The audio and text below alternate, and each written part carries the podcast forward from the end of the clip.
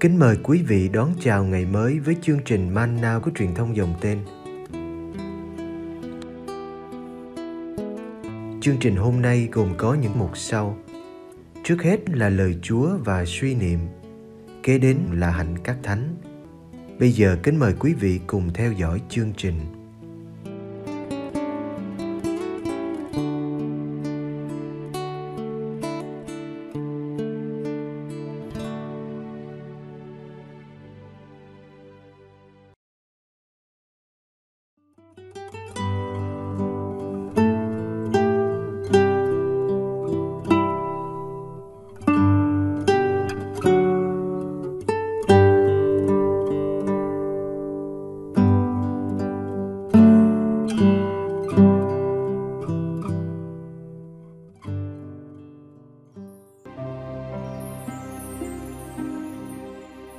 Đức Giêsu đi trên mặt nước.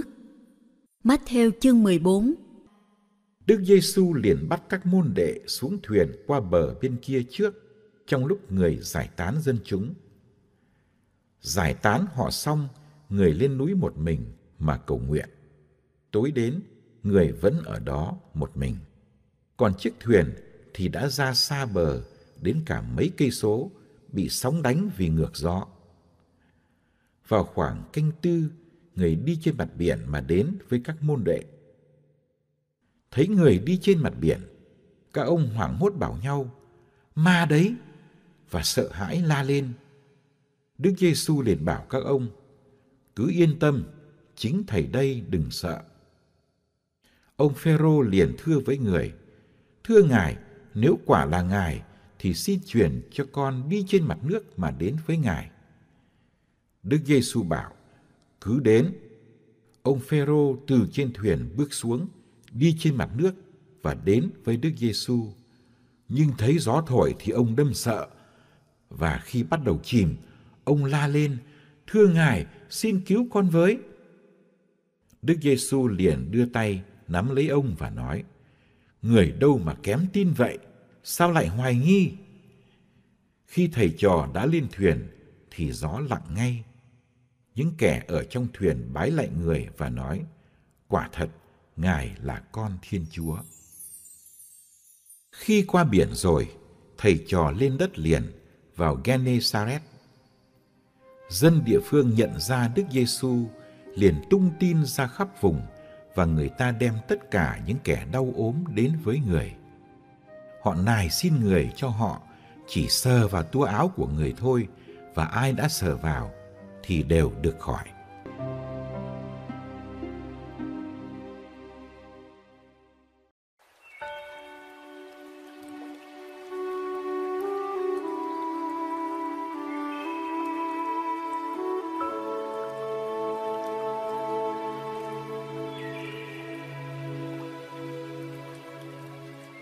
Bài tin mừng hôm nay là một loạt những kinh nghiệm thiêng liêng.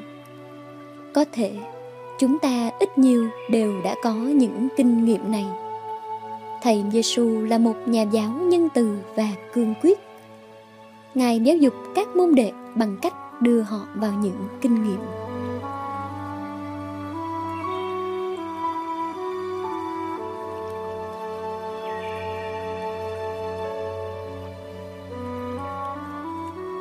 Kinh nghiệm bị thầy bắt buộc phải qua bờ bên kia dù họ rất muốn ở lại bờ bên này để nếm dư vị của thành công vừa rồi. Sau phép lạ nhân bánh, người ta định tôn thầy lên làm vua. Chỉ cần thầy gật đầu là trò được chia sẻ tiếng tâm và quyền lực. Các môn đệ đã bị ép lên thuyền ngay lập tức lúc chạng vạn tối.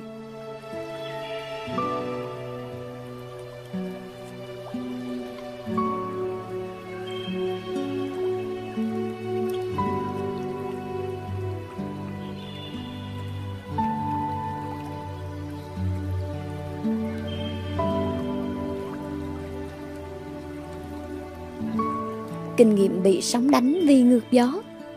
Thuyền đã xa bờ mấy cây số, tiến tới không được, lùi lại cũng không xong.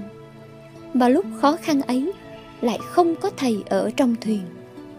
hầu như suốt đêm các môn đệ phải vất vả chèo chống với sóng gió họ phải tập chiến đấu trong đêm tối khi không có thầy ở bên họ có nghĩ quyết định của thầy là sai lầm vội vã không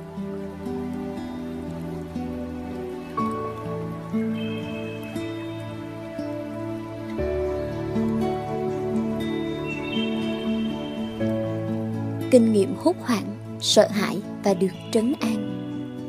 Mãi đến lúc gần sáng, thầy Giêsu mới đi trên biển mà đến với các môn đệ. Ngài đến khi họ chưa thấy rõ mặt ngài. Ngài đến vào lúc bất ngờ và đến theo cách bất ngờ khiến họ khiếp kinh. Ngài đến đem bình an mà họ tưởng là ma quái đe dọa. Quả thật có những lúc không dễ nhận ra là chúa đang đến với mình. Chúa đến làm các môn đệ sợ hãi hơn cả sóng gió. Nhưng cứ yên tâm, chính thầy đây đừng sợ.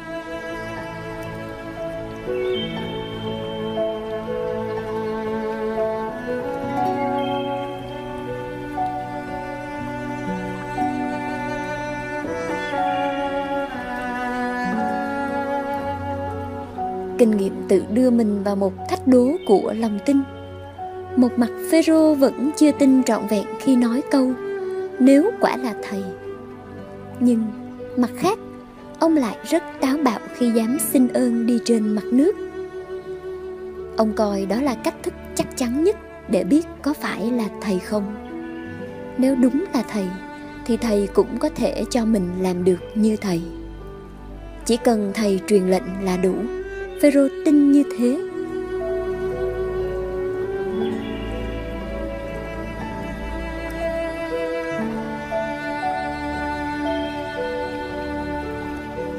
Kinh nghiệm đi trên mặt nước và kinh nghiệm bị chìm. Khi được thầy cho phép, phêrô đã dám từ thuyền bước xuống biển động và ông đã đi được một quãng không rõ bao xa. Mặt nước cứng như đá hay người ông trở nên nhẹ bỗng bây giờ thì đúng là thầy rồi. Chỉ thầy mới cho mình làm được như thầy. Phêrô sung sướng tiến về phía thầy với lòng tin đang lớn lên. Nhưng khi gặp gió thổi mạnh thì ông lại sợ, lại hoài nghi, yếu tin. Ông mất tập trung vào sự hiện diện quyền năng của thầy và bị chìm. Người ta có thể bị chìm ngay khi biết chúa ở trước mặt.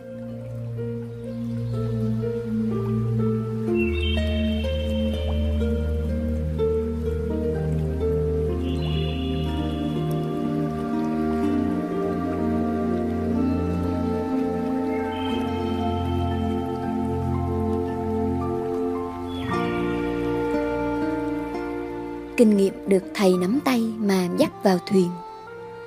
Khi Phêrô kêu cứu, thầy Giêsu đã giữ ông khỏi bị nước nuốt chửng. Sau đó, hẳn hai thầy trò đã cùng nhau đi trên sóng mà về thuyền. Khi cả hai lên thuyền thì gió lặng, chẳng cần thầy phải dẹp yên sóng gió.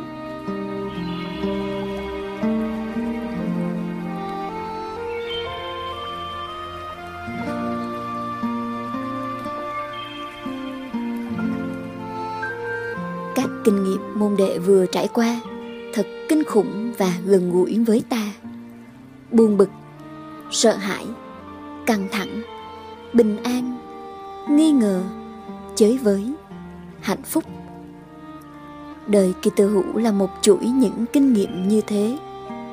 Chúng ta tưởng chúa bỏ rơi, chúa vắng mặt, chúa là ma làm ta sợ hãi. Đơn giản Chúa là thầy biết cách làm ta trưởng thành qua kinh nghiệm.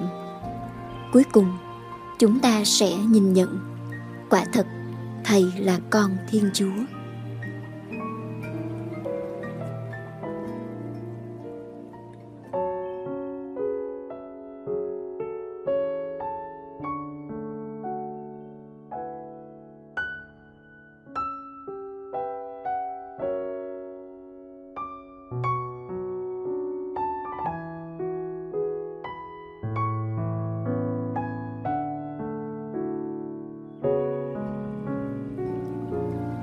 Lạy Chúa Giêsu.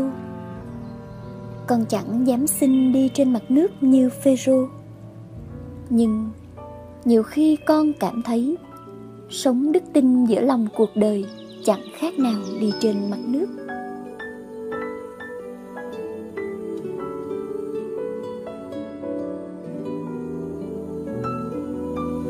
Có bao thứ sóng gió đẩy đưa và lôi cuốn Có bao cám dỗ muốn hút con vô vực sâu. Cả sự nặng nề của thân xác con Cũng kéo ghi con xuống. Đi trên mặt nước cuộc đời chẳng mấy dễ dàng. Nhiều khi con thấy mình bàng hoàng sợ hãi.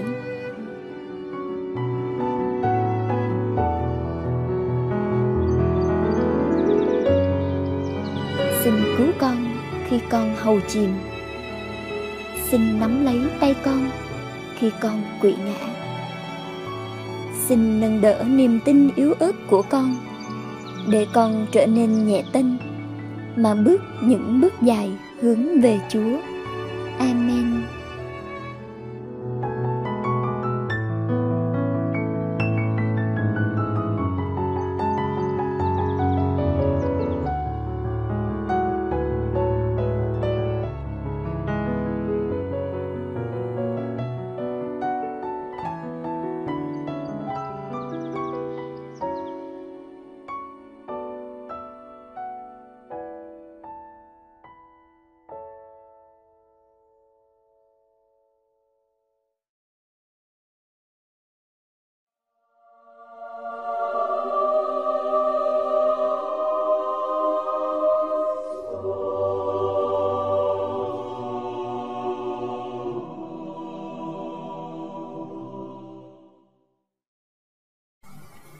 8 tháng 8, Thánh Nam Minh, sinh năm 1170, mất năm 1221.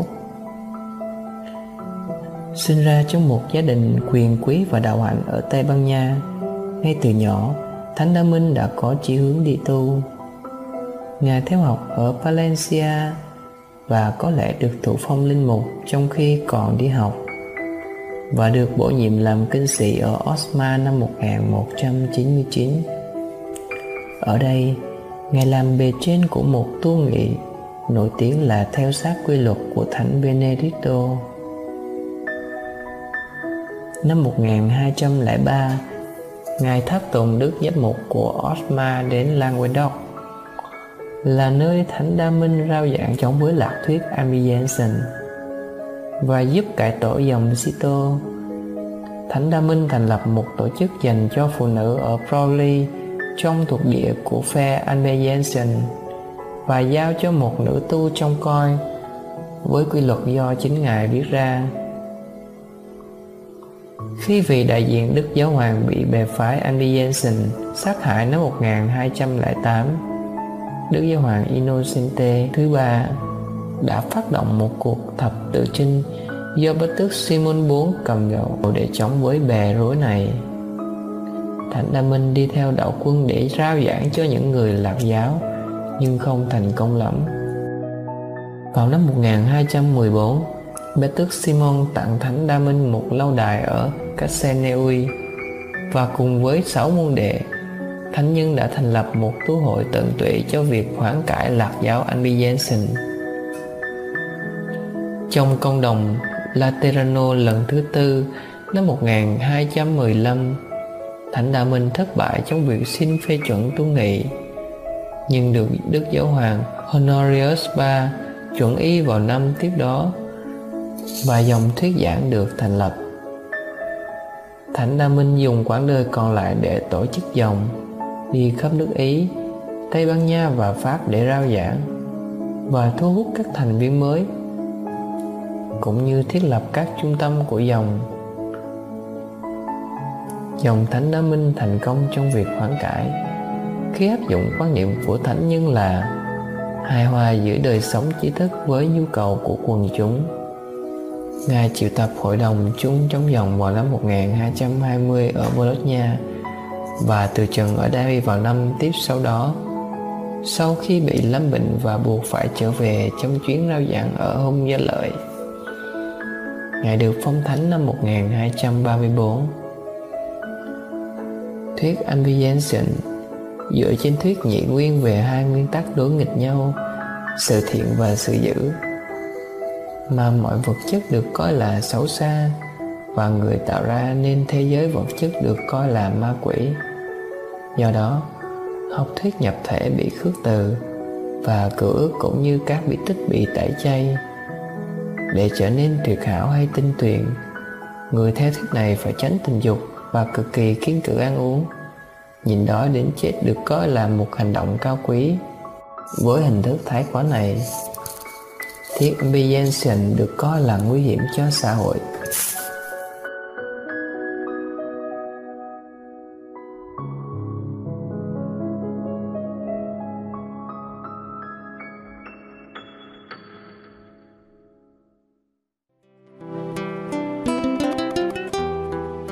Cảm ơn quý vị đã theo dõi chương trình. Kính chúc quý vị một ngày mới tràn đầy niềm vui và ân sủng của Chúa và mẹ Maria.